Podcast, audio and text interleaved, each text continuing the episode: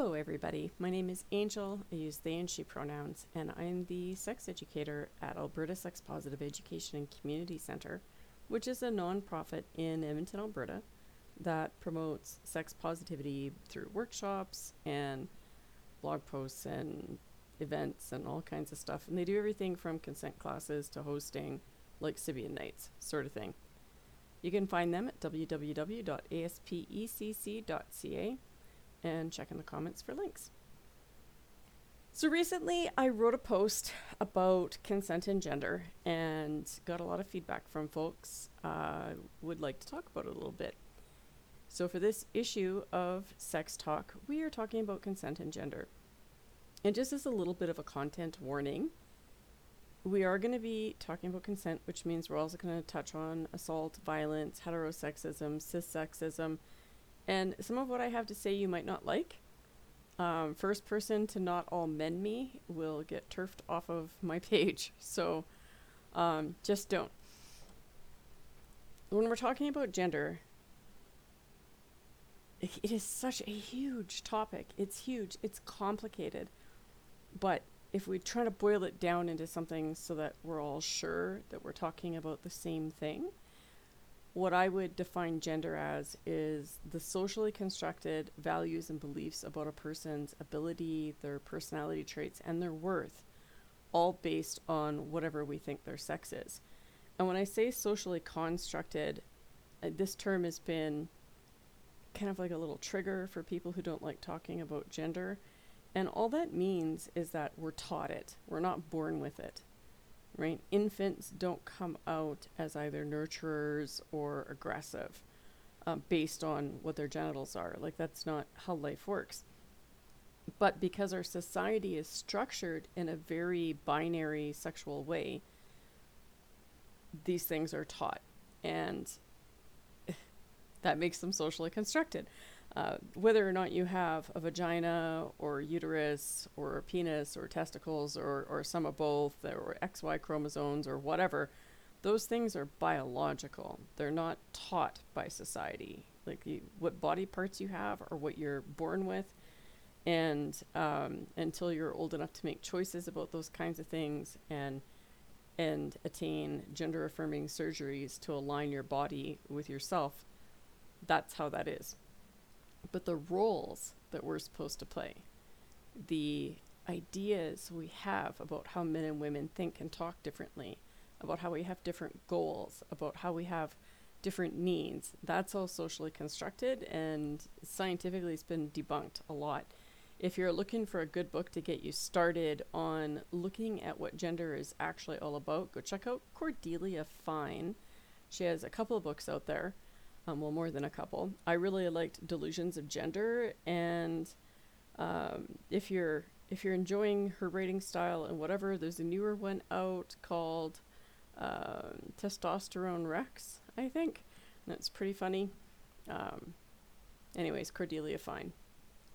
So I'm obsessed with gender.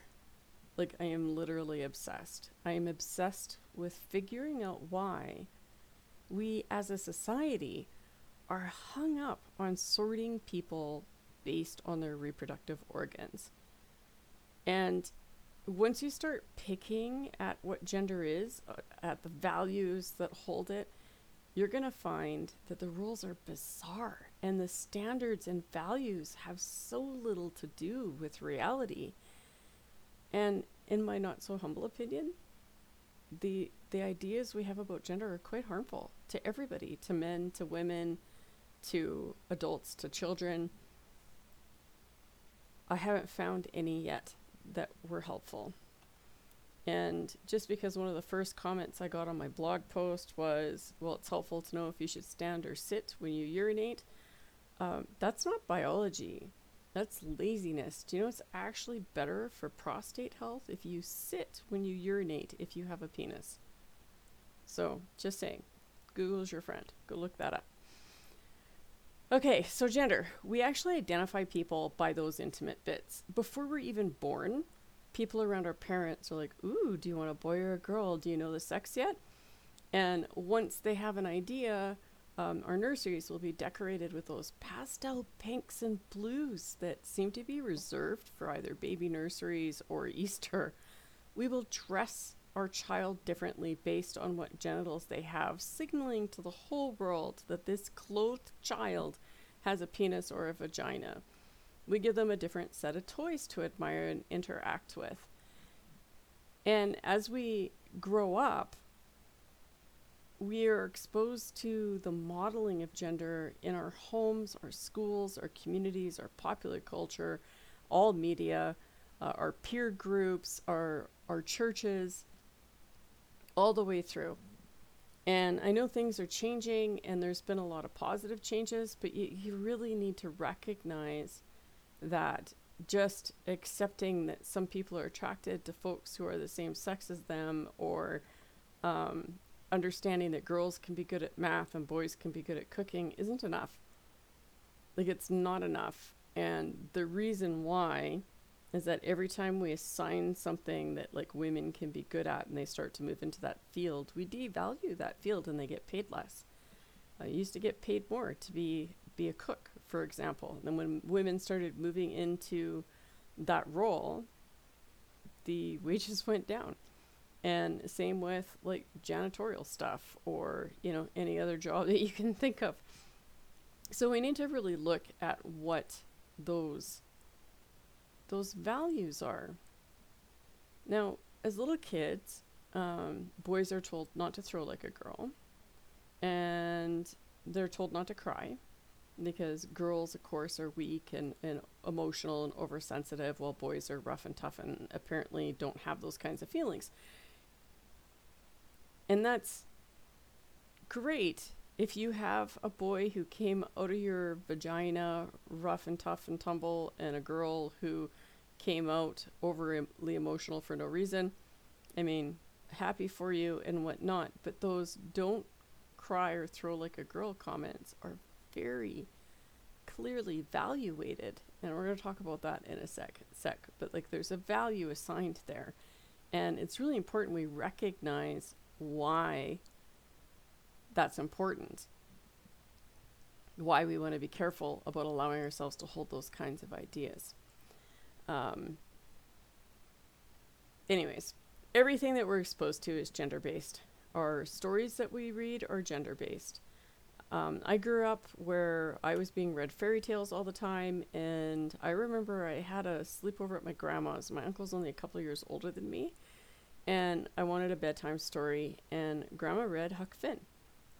That's not a book that she would have read to me because I'm a girl, but his interest took priority, and, you know, of course he wouldn't want to hear about princesses because he's a boy and boys aren't supposed to like princesses. So I got to learn about Huck Finn, and I actually got the book from the library when I went back to school the next week and really enjoyed it, but also found it very problematic. So even as a kid, I guess I had a little bit of this attitude about like, why is that okay just because he's a boy? Um,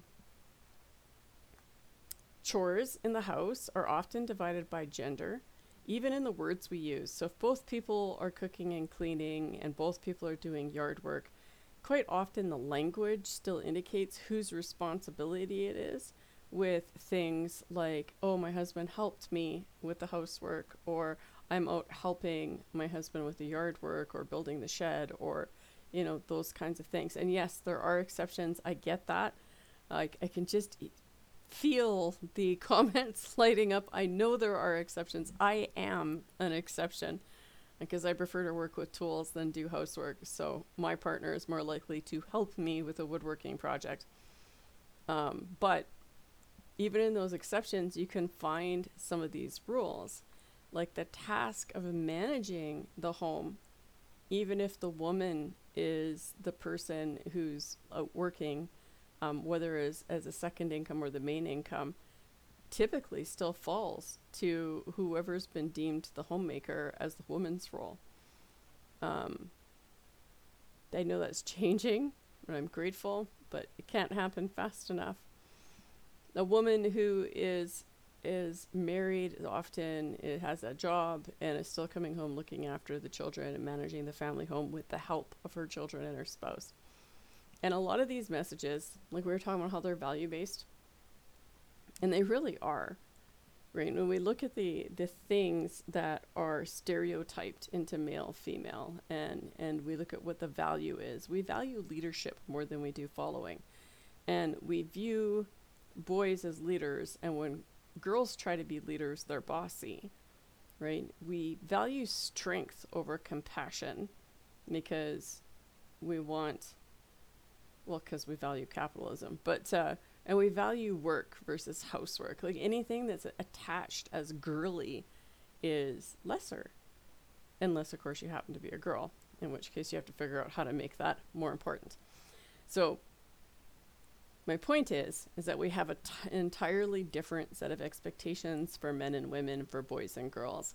And those roles are very recognized by sex educators, such as myself, as being the foundation for this ongoing, never-ending culture of sexual harassment, sexual assault, and intimate partner violence. And I think this is where I'm going to touch on the not all men, because I know somebody isn't going to be able to resist. And people always say to me, like, not all men, you can't treat all men. But I am going to argue that it is actually all men, because that is how we're socialized, just like it is all women that struggle with the burden of what they've been taught, um, which is a totally different chat. But it, when you do find those exceptions and you start digging a little bit deeper, you're going to find that they had to learn, often painfully, to be the exception, and that they're still dealing with the weight of that gender role, even if they're actively trying not to. It's it's going to be a lifelong lesson, because in our formative years, this is what we're exposed to. So let's just look at those roles, loosely speaking, and remember that I said loosely speaking, because I only have you for another fifteen minutes, so I want to make sure that we cover it all. And uh, on that note, Um, for the radio show, this is where we'll kick you over to break, and, you know, hope you enjoy the news from our sponsors and stuff. And I just want to do a shout out for the anonymous sponsor that donated to Aspec enough uh, gift cards for our core volunteers who are experiencing financial crisis to be able to at least have Christmas dinner. So thank you very much for that.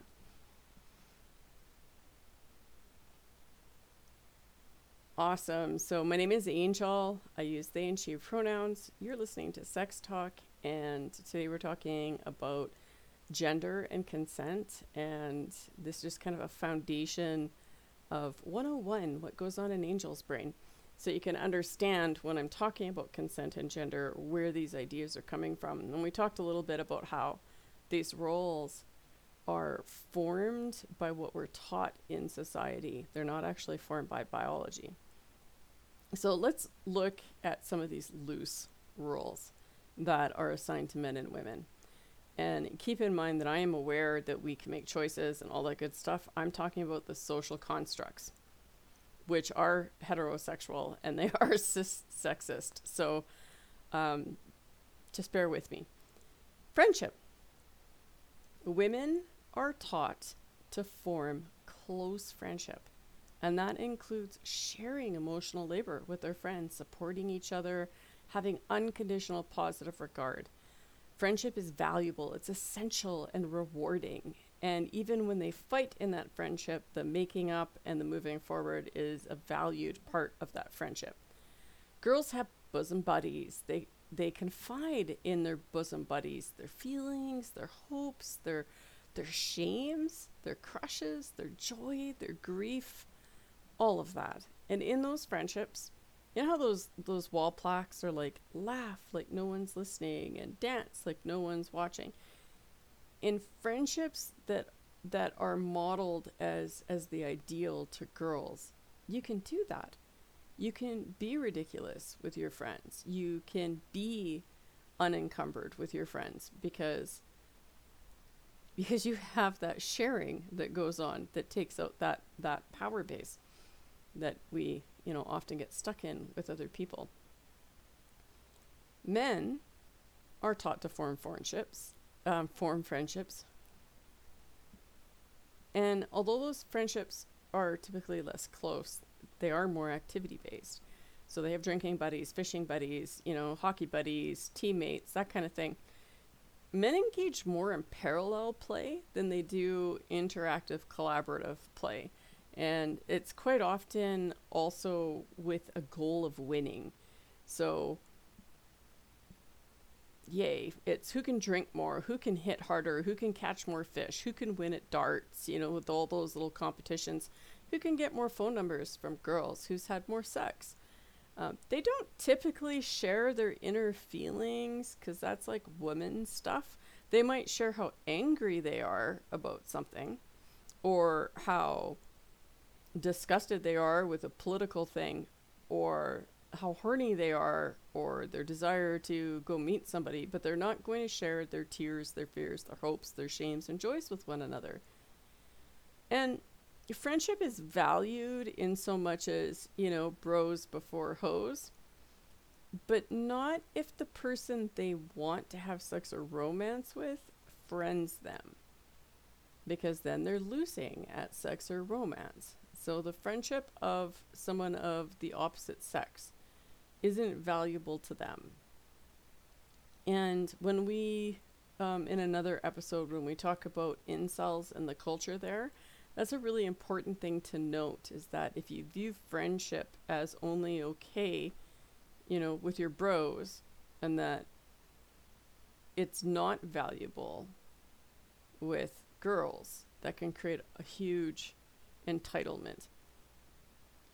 Adulting and responsibility is another area where some of these gender roles really come out to play. Men are taught that their purpose in life is to support a family, to be productive, to, to bring home the bacon. They're conditioned to view their self-worth as synonymous with financial success. And depending on the family, that might also include being able to attract a wife and have some children and be able to look after them. Um, not all. Men don't have that same degree of pressure across the board to create families, but in some families, that is the expectation, that is the culture. Men get told to suck it up, bring home the bacon, and this is prioritized over their own physical well-being, their own mental health, their own dreams and hopes, their own happiness. They're also responsible for disciplining the pets and the children and perhaps their wife by keeping everyone in line and running a tight ship. And they're told to focus on the end game. Men are judged by the attractiveness of their partners more than they are by the attractiveness of themselves. The size of their bank account, their ability to only feel lust, anger, sports-related glee, and confidence. If you ever go check out what women think they're looking for, handsome, fit, confident, financially secure at the top. And when you talk to women, they're like, well, if he was, you know, um, balding or chubby or too short, I could deal with that if, right? So, um, and depending on the age group too. Women are taught, on the other hand, that their purpose in life is to create love and a family and bring lives into the world. They're conditioned to view their self-worth as synonymous with a happy husband that supports them and children that are attractive, do well in school, and obey authority. They're taught that competence in this role means having a fastidious house, home-cooked meals, baked goodies, and they win in relationships by knowing he will change and supporting him in his endeavors. They are taught to love unconditionally, even when this unconditional love means putting up with abuse. They are taught to run the home, but to be okay with being considered the second in command once their partner comes home. Adult women are pressured into having children and even denied well into their forties medical procedures that can prevent pregnancy.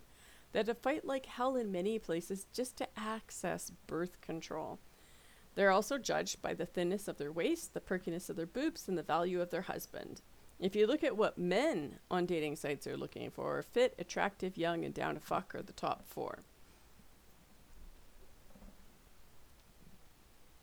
So gender and sexuality.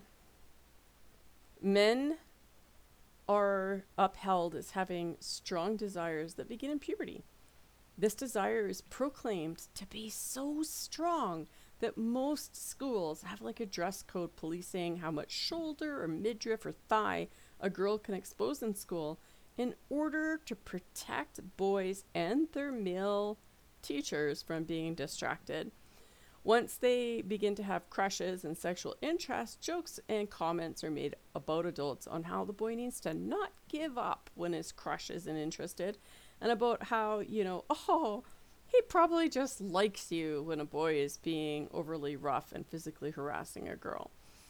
Um, boys are encouraged to have girlfriends as they hit puberty and to show off to women they're interested in by engaging in dangerous activities. It's all just part of the win the girl mentality. And boys being boys, they of course, of course struggle with body language and understanding nuance and romance. They grow up being told that no means yes, yes means yes, but not saying no doesn't mean yes. They're encouraged to get sexual experience. Please be safe, son, here's a condom, because it's expected behavior.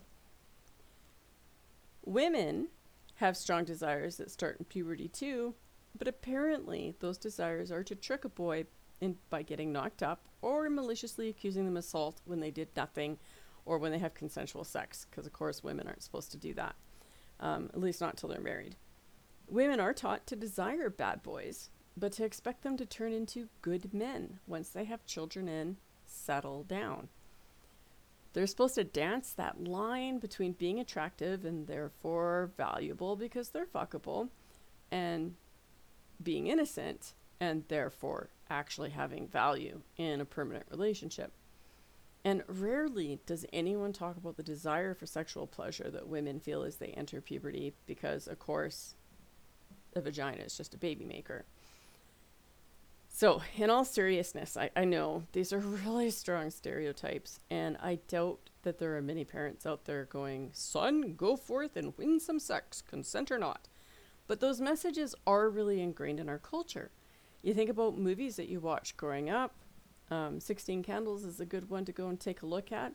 Netflix is a great teaching tool for how this kind of stuff has changed, because you can watch things that have had seasons and see how they've weeded out some of the problematic content over the years as this has become more understood.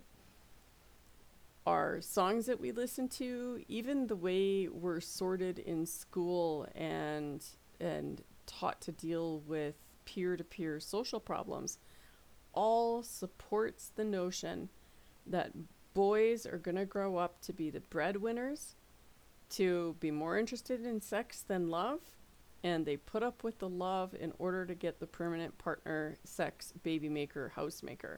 And women are taught that they're not supposed to want or enjoy sex, that it's something you do to please your partner, and you can only do it once you know they're not going to undervalue you because of it. And, you know, so forth and so on. And when we come back, we're going to talk about how that plays into consent.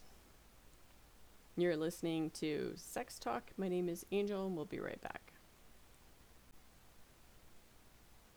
You're listening to Sex Talk. This is Angel, they, she pronouns, and I'm broadcasting on behalf of Alberta Sex Positive Education and Community Center at w w w dot a s p c c dot c a.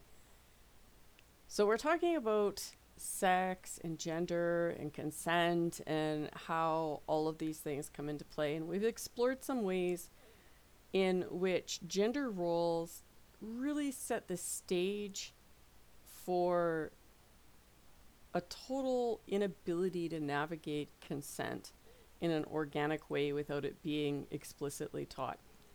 So how do those gender roles impact consent? I mean, girls are growing up with a very clear message that they're not really supposed to want sex until, you know, it's to get married or have children. And even when raised by sex-positive parents, because they're still getting messages in sex ed at school from their peers, from the music they listen to, the T V shows they watch, um, society clearly devalues women when they don't engage in whatever that a magic amount of sex is. You know what I'm talking about, right? Like the the not so little sex that they're frigid and therefore dysfunctional, not fuckable, and not worth the work, but not so much that they're damaged goods and slutty and that kind of thing. Like, there's this magic amount of sex that a woman needs to have to have maximum relationship appeal, which is really fucked up. Just saying. I, I really have a hard time with it. And sex education in schools, they, they mention ejaculation because that's part of the life creation process. So they do talk about ejaculation. So we all know that people with penises are able to experience sexual pleasure. But I've never heard a sex ed teacher talk about how the clitoris is the, the bundle of nerves you need to stimulate to cause an orgasm in someone with a clitoris. And that's that's complicated. Like, if they're not saying that, and all the message we get is from social media, and anytime sex is portrayed on our pop culture or social media, it's penis and vagina sex, right? Um, well, and penis and something sex. It's always about the penis going into something, and somehow that that is where the orgasm comes from. And Lord help you if you're getting your information from pornography or romances, because then it has to happen simultaneously with the ejaculation of the penis. And for folks who've been here for the whole show, you probably noticed I went from going girls, boys, men, women to now talking about the body parts. And that is because although those messages are very binary and they assume that if you have a vagina, you must have all these girl qualities, and if you have a penis, you must have all these boy qualities. By the time we're at the dating age, it becomes more about the genitals than it does about the roles.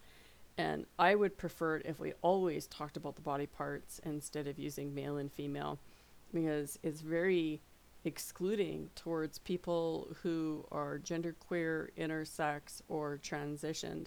So, Um, or transitioning, or questioning, or not heterosexual, or, and like I could just go on and on and on. But that's just not how school is yet working. We're pushing for it, and hopefully it happens. Um, but going back to how this impacts consent, when we're looking at this boy-girl message that's based on their genitals, we're also looking at that message of shame that they're getting, where if you want to explore sex and you have a vagina, you're you're going to be dealing with shame and feel like it's abnormal or bad or wrong for wanting to do so. And thankfully, we're seeing this really improve with the younger generations, mostly because um, kids are talking to each other, which is incredible. I love the internet for that and that alone. But that shame causes a lot of challenges for being able to communicate honestly, which just creates confirmation for the folks that believe that when a girl says no, she means yes, right? And there's all, there's been times where I've said no, where I wasn't sure if maybe I wanted to. But I did that under the assumption that once I thought about it, if I wanted to, I'd be able to express that, right? Not have somebody tell me what I need. Just say, um... So pleasure and desire, already a complex issue. We're dealing with that shame, and the ability to communicate clearly can really be problematic. And then on top of that, there is that message of viewing friendship of girls as an emotional labor, and that being girly, and being taught that it's not worth the effort unless you're getting sex. And I want to be clear, right? So men talk about how being friend-zoned is like one of the worst things a girl can do to you. They feel ripped off if they've done emotional labor in creating a friendship and they're not getting rewarded with, with blowjobs or sex. They don't want to do the emotional work unless they're being rewarded with sex. The sex is a thing that you win, not an activity you do to, to the mutual pleasure of you and your partner. And sex as a reward is something boys pursue and girls give under this, this whole model. Um, they score, they get laid, they're a player, and many other terms are all competitive. And all the terms used for girls that have sex are dehumanizing and objectifying. So how can we possibly ask our teenagers to understand consent? How do we ask that they trust the answer they are given when they're taught that people say no, but they mean yes, and that they have to persevere and not give up if they're going to win, and if they can't win, that they're a loser. How do we teach them that they can say yes when they're objectified and vilified for saying yes? So, with the view that boys are down a fuck all the time, why would a girl not think that they could just touch a boy whenever they wanted to, in whatever way they wanted to? And if you don't believe me that that happens, just go to a male strip show or a swingers bar, and you'll see what I mean. And with messages that girls lie about they want and there's something to win, how are boys supposed to be thinking about wanting to have sex together and what mutual pleasure is? So these are, these are really, like I said, rigid, strong stereotypes that I'm, I'm sharing. And I just want to bring it to a little bit of a personal, because my partner is one of the gentlest people I've ever met, and excels at creating safe space in the bedroom for being honest about what you want, and still had to learn, and is still learning, to step outside of that male entitlement, because it's ingrained, it's taught, and he's aware of it, and he's honest about it, and and I'm exhausted from years of putting up with different kinds of abuse from other people. So I'm really good at verbalizing when something's uncomfortable, and he makes it safe to do so too. Like, I don't want to sound like I get all the credit here. So we've never had any wounds in our relationship due to that kind of behavior, but I've watched him struggle with it, and I've struggled with it. Um, when he was depressed, I was really annoyed that he wasn't in the mood to have sex, because I wanted to have lots of sex, and he didn't seem to want to. It was very annoying. And I had to do the work to step outside of that entitlement that we're taught to have with our partners, to understand that consent means mutual pleasure. And that's just the way it is. So this is, like I said, this is just kind of a one oh one to what the foundation is. I'm going to push that book again. Um, check out Cordelia Fine's book, Delusions of Gender. It'll help. Um, try not to be afraid of the term rape culture, because if you read stuff on what the foundations of rape culture is, it'll help understand a little more. If you'd like a book list, because you're working on stuff, or you want to join the discussion on healthy masculinity, uh, we have that rolling right now, and we'd love to have you, so reach out. And my email is angel, just like you put on the Christmas tree, at aspec, which is A S P E C C dot C A. And you can check out our website as well. And you can also find me at empowered dash hearts dot com, where I run a sex positive consulting business. You've been listening to Sex Talk, and I'm wishing you a sex positive day and lots of love during these very troubling times.